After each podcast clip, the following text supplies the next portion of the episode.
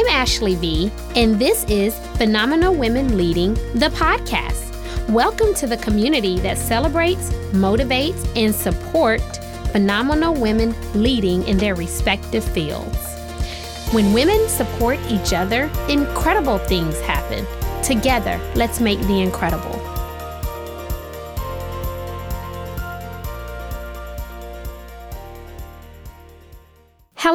And thank you so much for joining us for today's episode of Phenomenal Women Leading, the podcast. Today we have Kassy Alia. She's the Chief Executive Officer and founder of Serve and Connect. She founded Serve and Connect in memory of her late husband, Officer Gregory Alia, who was killed in the line of duty on September 30th, 2015. Under her leadership, Serve and Connect has grown from a hashtag to a movement for change, touching countless lives in the state of South Carolina, and beyond. Let's get ready to learn from today's phenomenal woman, Kassy Alia.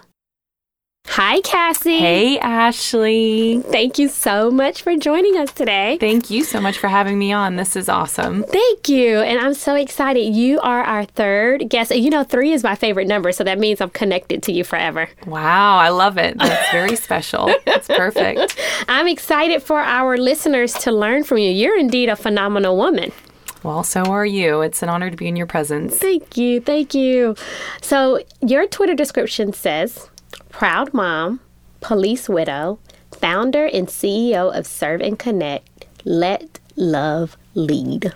And you have been leading with love in your roles of mom and the widow and founder of CEO of a Serve and Connect. So I want you to talk to us a little bit about your labor of love, first as a mom, and then how you have taken your role as a widow and to the founder and CEO. Well, all right, starting with mom, that's yes. obviously my favorite part.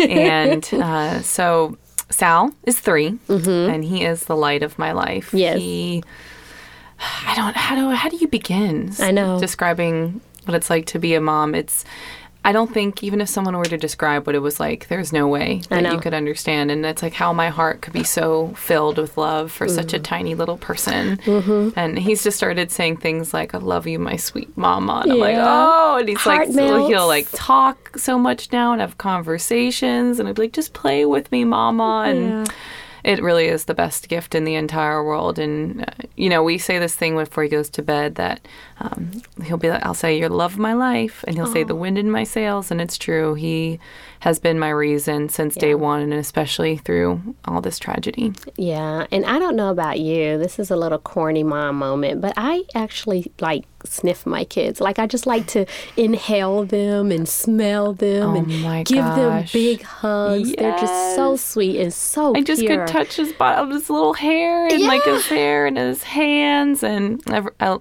every inch of me loves every inch of him. Exactly, you know? exactly. So you have been leading with love. You've, um, you know, you've taken a tough situation from, from a trial and turned it into a triumph and you literally took pain and made it powerful. Tell us a little bit about that day on September 30th. You know, it started out like any other Wednesday. Uh, so, Greg was a police officer and he had just started back on day shift. And so he got up that morning, took Sal. Sal was only six months old. He actually turned six months old the day Greg was killed. And mm. he, you know, as with a lot of six month olds, was having a hard time sleeping. I was tired. So Greg took him for a little while while he got ready, brought him upstairs, said it's time to go. And he kissed my head and he was gone. And so I, uh, have been working, it seems like forever on my PhD, but I was uh, getting back on track with my dissertation after I just having Sal. Got up, was getting ready to work, went for a run, uh, was put Sal down for a nap, and the text messages started rolling in. Hmm. Hey, is Greg okay? There's been something that happened at the mall. And you learn as a police wife you can't worry about every single thing. I had been scared for a long time, but I was like, you know what? Everything will be fine. And if it's not, I'll know. And you just can't worry about it. And um, so I was like, oh, I'm sure he's fine. I'll hear from him soon. I'm not going to bother him. Then more messages. And then Sal woke up. So I went into his room and I was sitting in the rocking chair and started looking on my own Twitter. And then my dog started to bark. And I knew. Mm. Walked to the door. And um, well, I'll never forget, she's become a part of my family to this day. But uh, one of the police officers, she looked at me and she just said, He's gone. I tell you, my eyes are so watery right now. Um, the strength that you have, even in sharing that day, is um, whew, um, that's that's tough. That is tough. Um, words can't even express the thoughts and the feelings of holding your six month old on a day on a day like that. Um, what what did what did you do after she came? Well, you know, Ashley, as you're just saying that too, I think my heart's calling me to just share. I don't, you know, out of the women who may be listening to this podcast, I think, like, yes, in my story, my husband was a police officer, but there's something so human in that there are so many women who have gone through such pain before me and mm-hmm. those who mm-hmm. have continued to go through it since and the strength that exists within all of us to be stronger than we think that we are mm-hmm. and just mm-hmm. this humbleness i think and um, as, as i share that and i think about one of the things that's gotten me through is knowing that i'm not the only one who's gone through this and that we can be strong so i guess just words to anyone if if they've been through something that my heart's with them mm-hmm. as they're listening but anyway so um, so they came to the door, and it was like an out of body experience.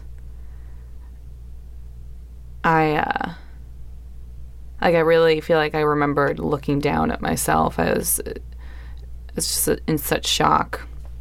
Um, so I called my dad. I called my one of my friends to come over to watch Sal. He had gone back down for a nap, and it was just, I remember driving in the police car heading to Greg's parents' house, just in shock. And, you know, there, I'll, everything is heartbreakingly clear. I can, I can remember that day, every feeling, every smell, everything. And as September gets closer, I can mm. feel it come again. Mm-hmm. Um, but I just remember so many feelings, but among them, I remember pounding the ground just saying, like how will I live without him? Mm-hmm. Greg was my whole life. He made me the woman that I am today. I think, you know, I, I'm Kassy, but he saw something in me that I, I didn't even see in myself, and his love transformed me. And I, I just couldn't understand that I couldn't hold him. And I didn't understand where he was when, at that moment, the one person I needed couldn't be there. Mm-hmm. Um, I remember being afraid like, what am I going to do? I have this baby how how are we going to live? And I also, you know, out of all the feelings that I felt since losing my husband, I'm very thankful that anger and hate have been among the, lo- least common. But at that time, I also remember feeling angry because mm-hmm. if you think about it, it was 2015. And it seemed like at that time I don't know how you felt, but as a police wife, when I was looking on my social media and looking at the news, it was just so divisive. And it mm-hmm. seemed like you were either for police or against police. Mm-hmm. And I wondered when Greg died, for the people that were so angry with police, did they know that my husband died protecting them? Mm-hmm. And did they even care? And so that's what uh, really drove me within those first few hours to start speaking out. Mm-hmm, mm-hmm. Speaking out to preserve his legacy and, and to make people aware that, you know, the police, they're here to serve and protect us. And there are some amazing police officers that are caring about us, loving us, serving us every day in their role as our police officers.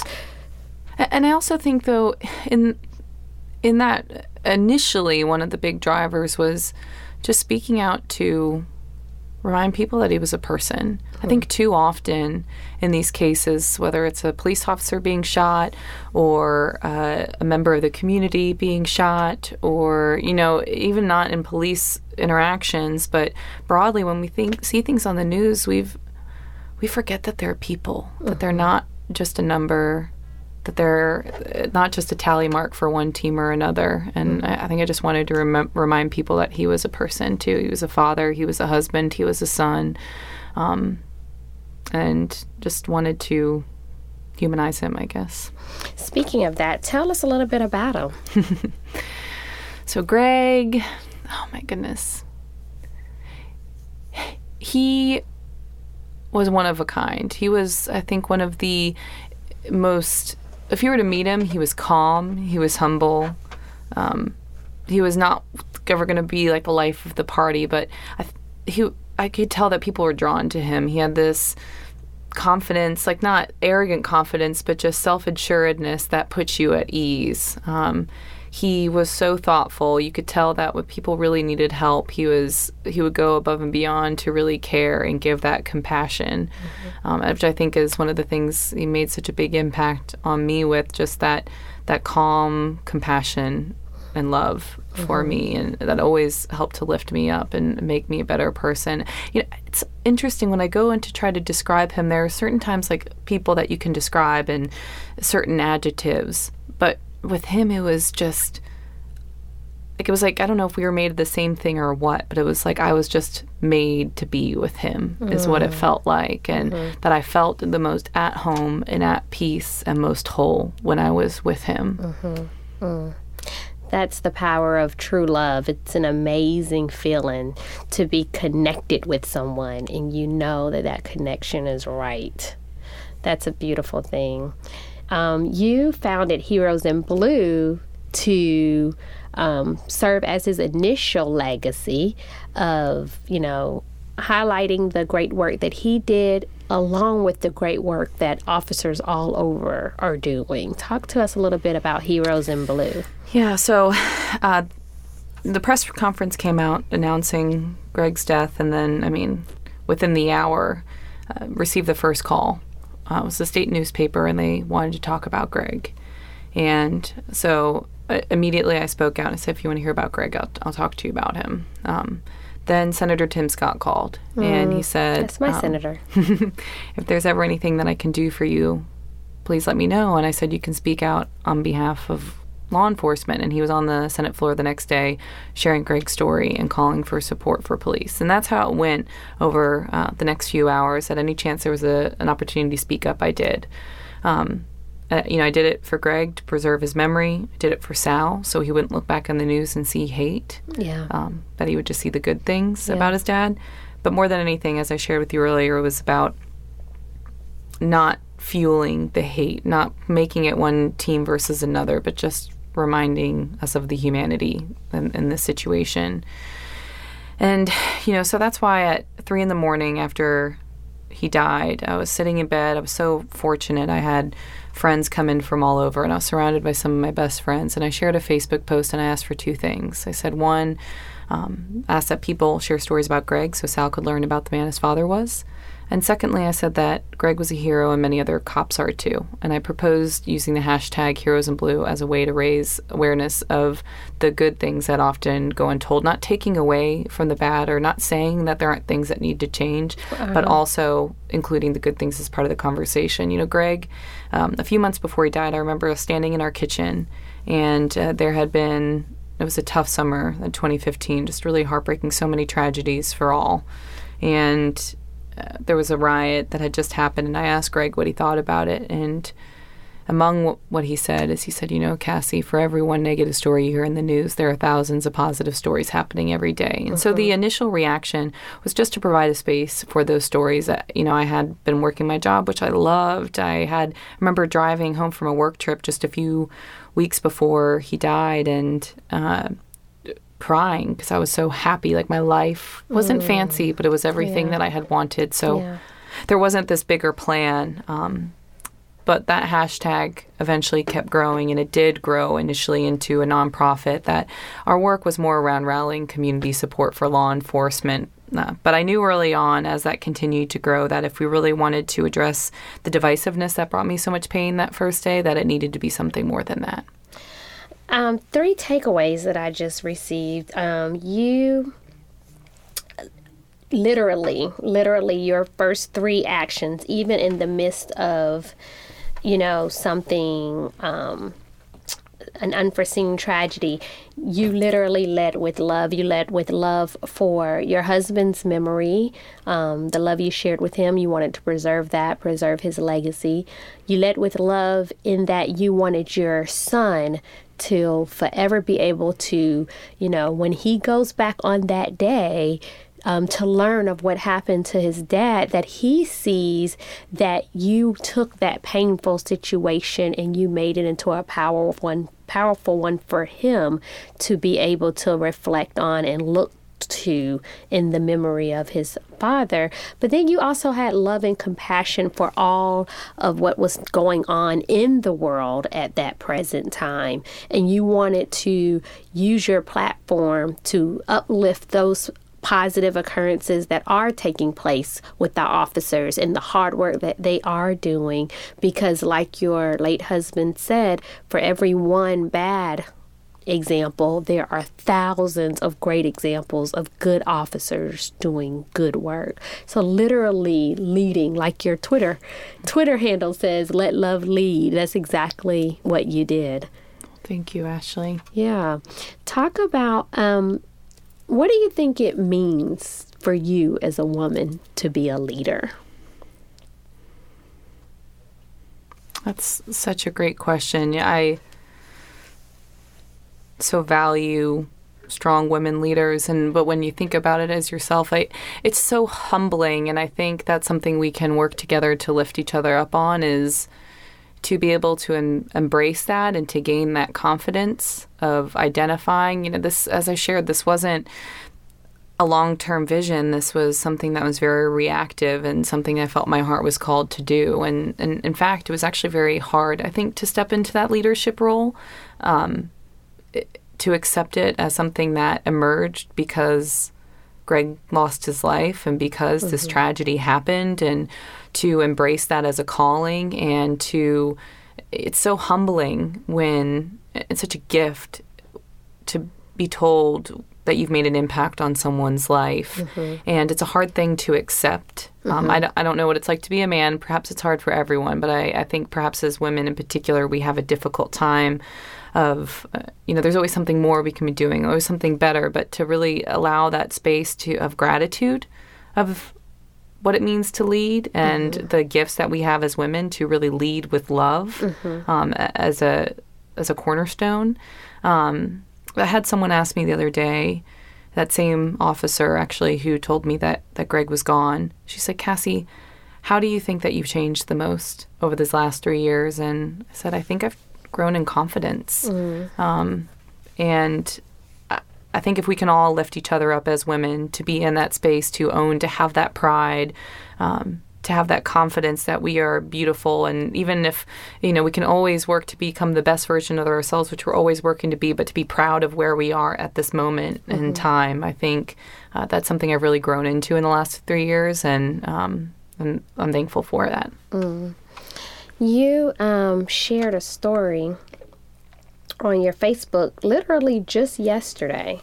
And if you don't mind, I'm going to read a little bit of it. Um, uh, a young uh, a gentleman approached you and said, I don't like the police.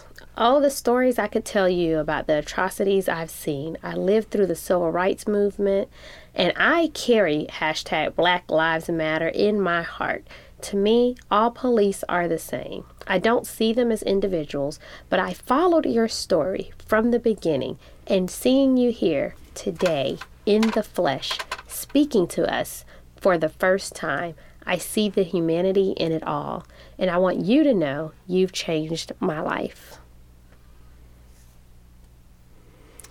He blew me away. It was um, one of the most humbling moments. This man who has I don't want to go too much into it for his privacy, but he's had a very positive impact on our community. He uh, has done a, been very committed in his faith um, in his work, and to have him open up like that, I just what it gives to me is hope. You know, it, it in that moment you can hear all the pain isn't gone, mm-hmm. and in fact, his perceptions of police, it sound like, are still there. Mm-hmm. But what he shared was a recognition of the humanity and seeing me as a person and being open to seeing each other like that we're all people, mm-hmm. we're flawed people. Mm-hmm. Um, and I think that's a big driving force in a lot of the work is, and I shared this in the post too, it's not about perfection.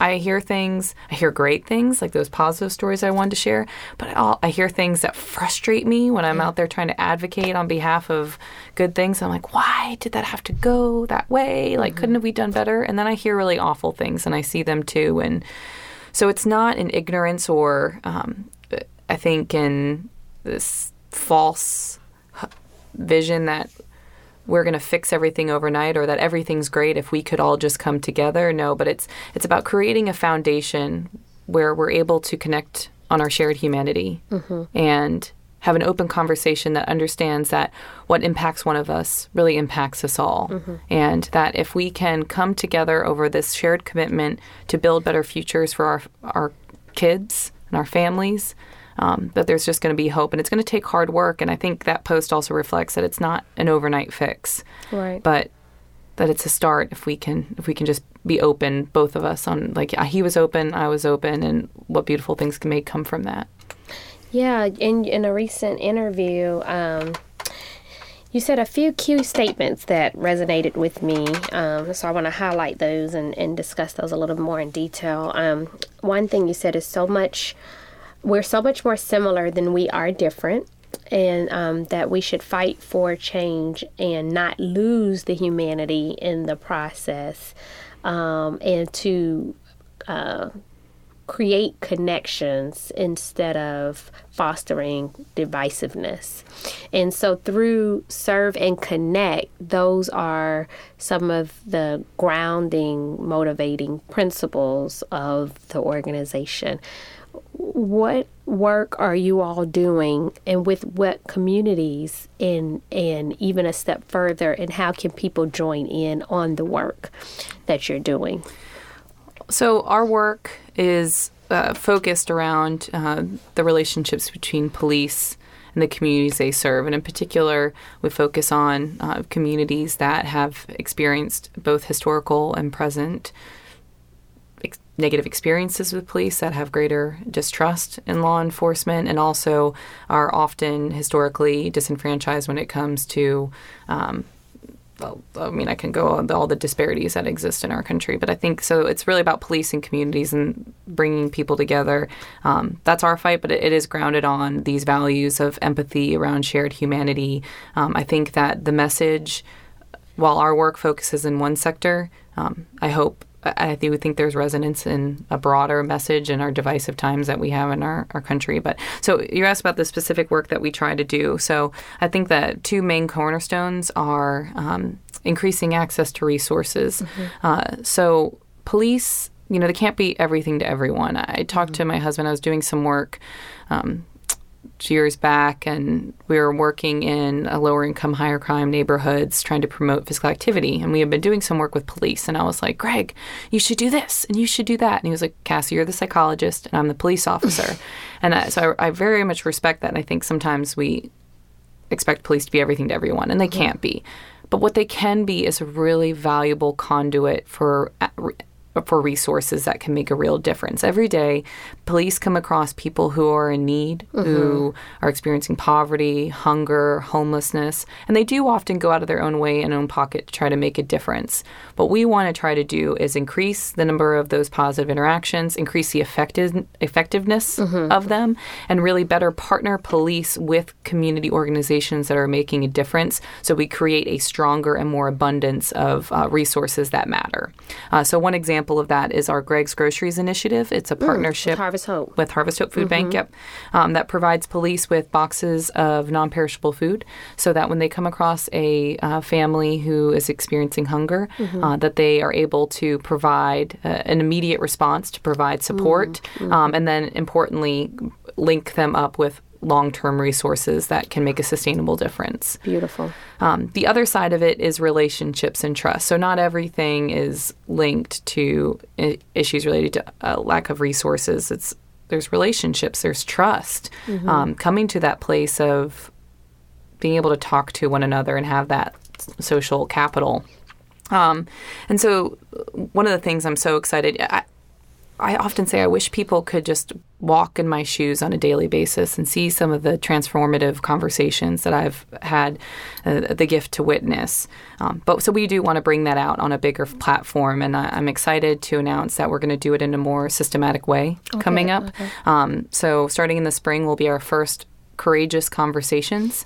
I was going to ask I'm if you were going to do something like that. Yeah. Yeah. And so the vision for Courageous Conversations will be how do we elevate police and community relationships Mm-hmm. in South Carolina? And um, it'll happen every six months. Uh, focus on a specific topic. The first one will be race and policing. We have other ones on the docket for mental health, Yeah. policing, youth. Um, go through all the list, but uh, the vision will be that it's a, a place where a diverse stakeholders, police, community representatives, educators, politicians, everyone can come to the table, um, interact with another, hear from diverse experts what's going well in our state, where do we need to grow, what are the best practices, and then co-design solutions and recommendations for how we take our step to the our state to the next level.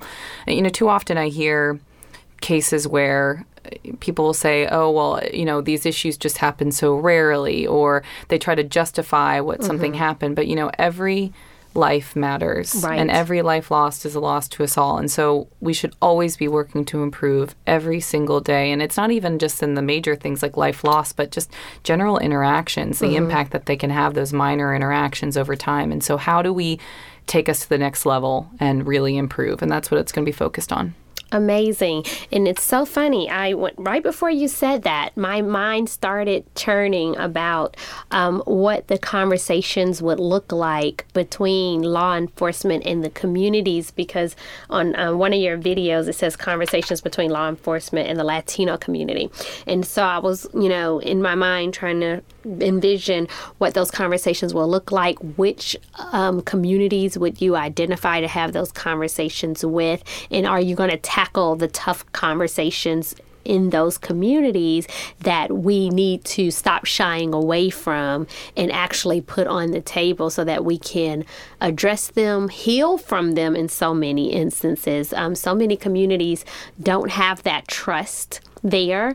Um, even the gentleman, um, he, he, he basically referenced that lack of trust um, there for officers. And so getting the conversation going so that we can, you know, heal those wounds and talk through it and then show that and highlight that humanity to make those connections again. Yeah, absolutely. I think it's it's being open and honest, laying the truth on the table, having real conversations from different perspectives about where we are, but then importantly finding solutions because it only matters so much as we're actually driving real change. And so the courageous conversations is one platform that we're seeking to create that open dialogue, but um, ongoing, we're consistently looking for ways that we bring people together. We've been in uh, conversations on really how do we take the next step with our relationships with the Latino community, for example. And I actually have a, several meetings upcoming that are mm-hmm. scheduled related to that aim because, and it, it does take time because it takes time to really listen, to understand, to, we don't want to do anything at face value, that it needs to be meaningful and mm-hmm. real mm-hmm. um, and driven by the voices of the community. No work that we do is happens without input from the people who are impacted and who are receiving the services. And so it takes some time, but I hope that the, the payoff will um, make, increase the impact. I'm gonna tell you, I am. Um, I'm excited for you um, because you're doing the work, and it's work that's very important, and it's um, very much so needed, not just in the state of South Carolina, but in our country overall. Um, this work is needed, and these conversations are needed. And I just can't help but to think about um, the last two guests on the podcast. Um, you may or may not be familiar, but our first guest was Alana Simmons, who uh, lost her grandfather in the Emanuel 9 uh, shooting in Charleston. And then the, uh, so she's created the Hate Won't Win movement, and she's having those tough conversations and she's um, speaking to families and communities who suffered similar losses and tragedies.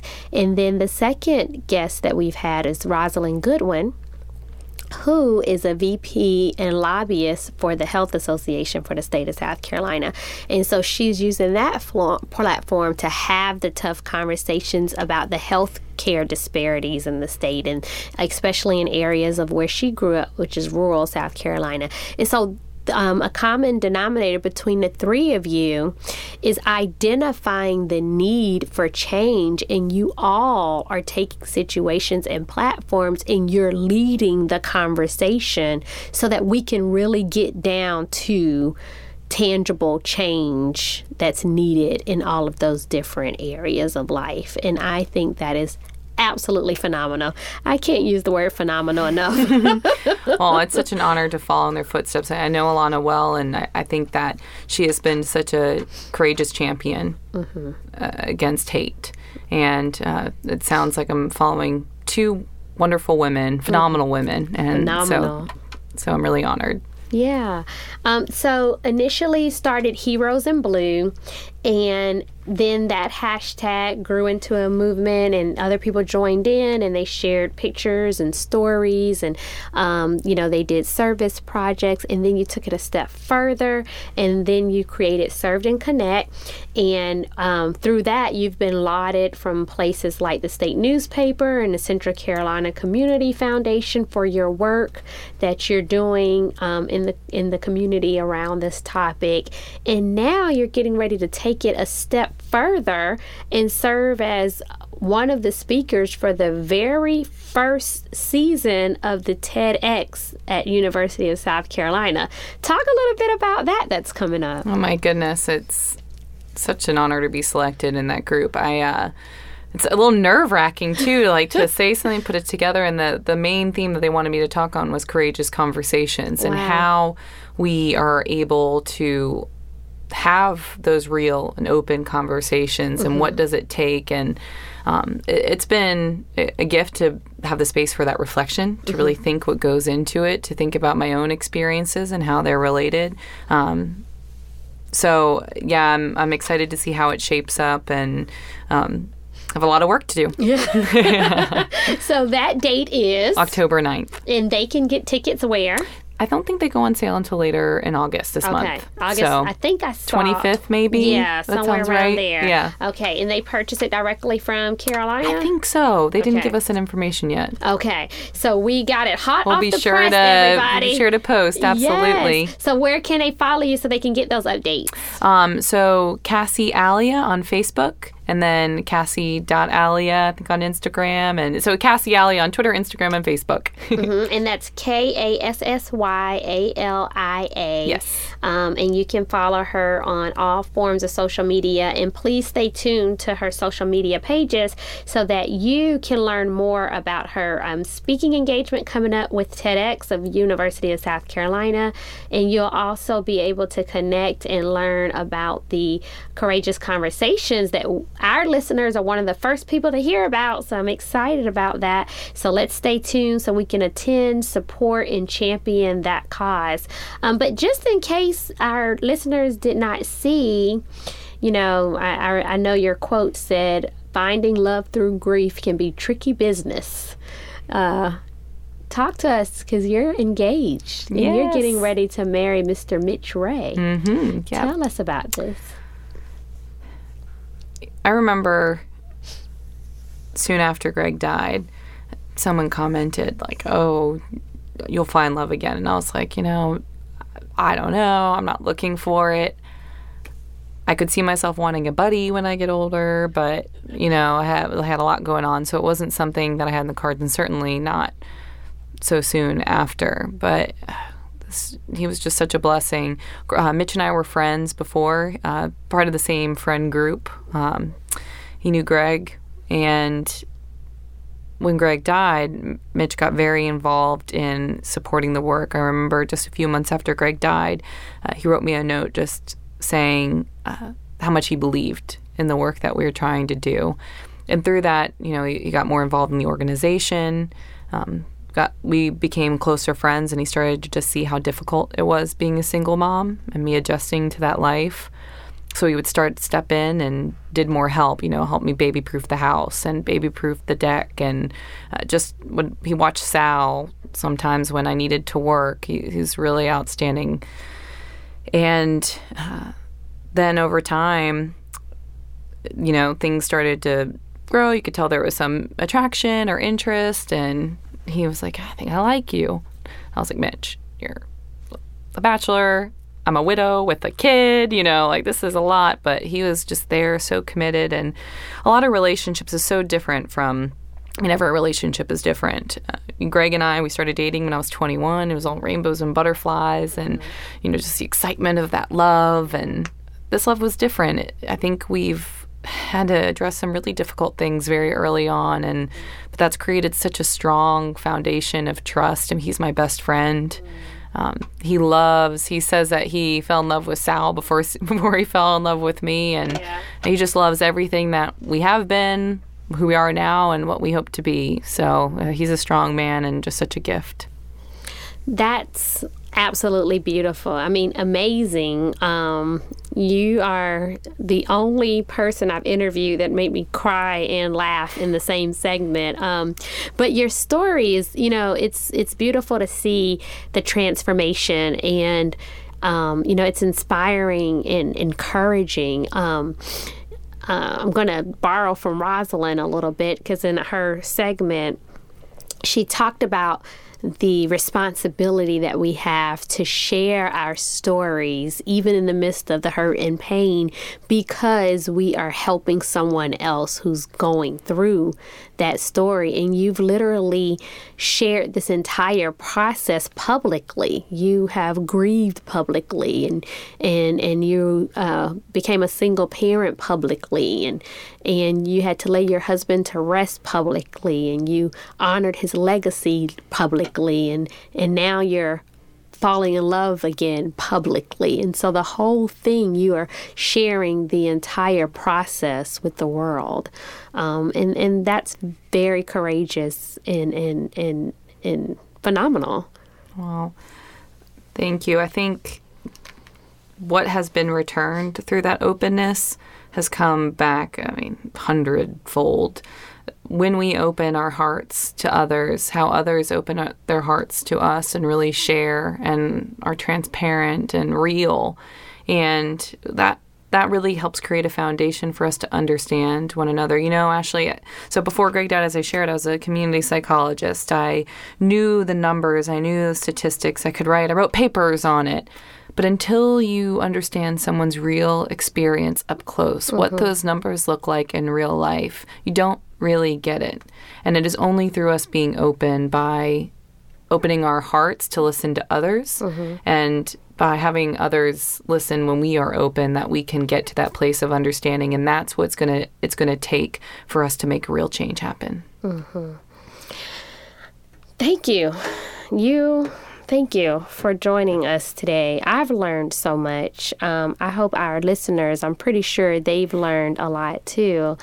Um, I don't know about you, but I'm often asked, um, how do you integrate all of the responsibilities of, you know, who you are, what you have to do, um, and the many roles. So, what are some tips that you have for integrating your roles as mom and um, fiance and community leader and founder of a nonprofit organization. How are you, and in your doctoral program, how are we integrating these roles?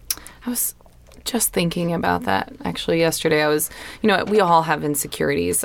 Everybody does. And I've been thinking lately, one of my things has been even my health has mm-hmm. been hard. You know, I haven't, like, I'm proud of who I am, but I also, I would love to be better at exercising more. And it's like mm-hmm.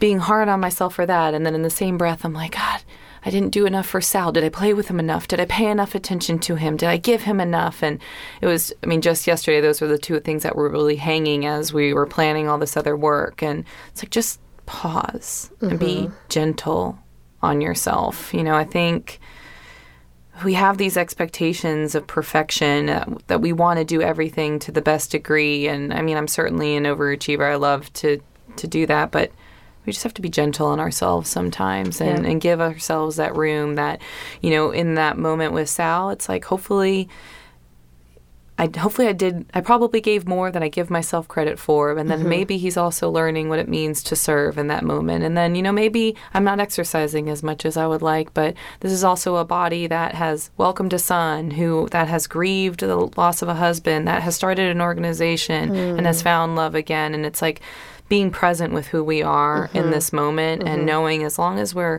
seeking to do the best that we can and we're coming at it from a place of love and honesty and compassion for others you know there are things i'm sure even things that i've said today i'm going to look back on this even a week from now and be like oh i've learned so much. But that's part of the beauty of it all is we Yeah. should always be learning and seeking Yes. to improve. And mm-hmm.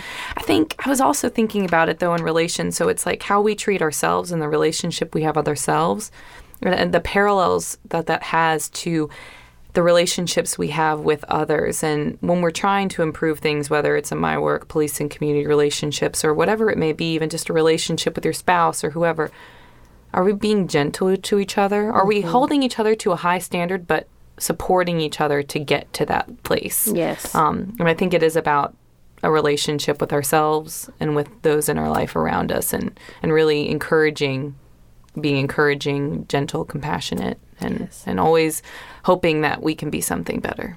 Yes, because relationships matter and that compassion, that love, that care, nurturing, that's all important to have those healthy relationships with your children, your love, your love interest, your friends, and even in the work that you do, you still need to have that level of care so you can efficiently and effectively do the work that you do to the best of your ability with the people you seek to serve.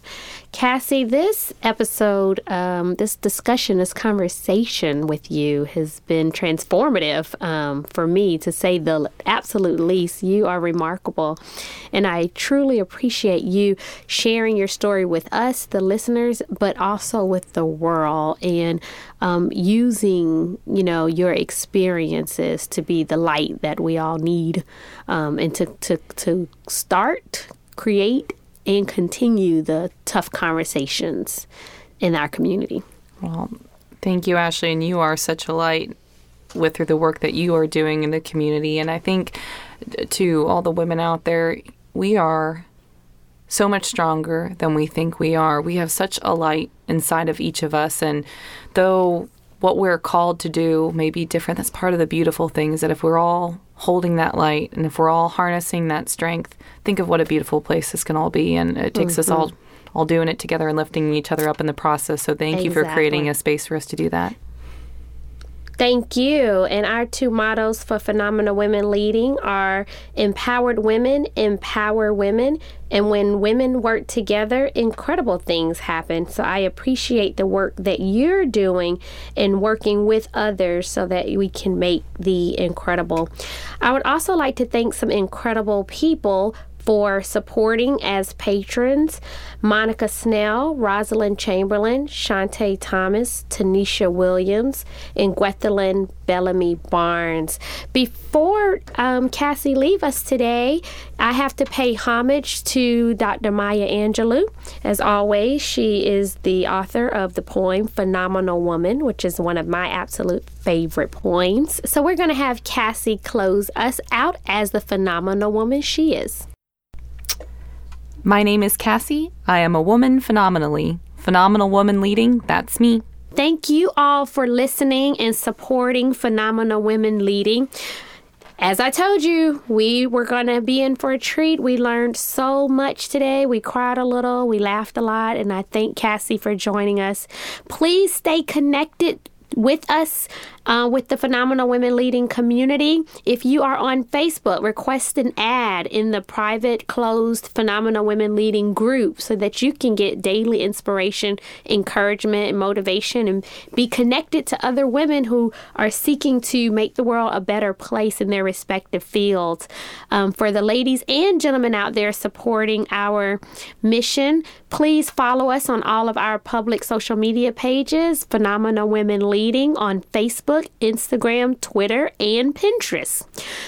Don't forget to visit our website, phenomenalwomenleading.com. And on our website, you have different ways that you can get connected and engaged with us. Um, you can listen to the podcasts that are archived there. Um, so all of the episodes are featured right there on the website. You can also become a patron and sow seed into the project of Phenomenal Women Leading. And there you can become a patron and donate as little as $2 a month um, to our growing community. And you can also work on empowering yourself with some resources that are right there on the website. We just launched our first webinar live course. So that is made available right there on the website. So please be sure to visit phenomenalwomenleading.com. And for all of the Apple users, you can download the free podcast podcast, Phenomenal Women Leading, on any Apple device right in the podcast store. Thank you so much and continue to live and lead phenomenally.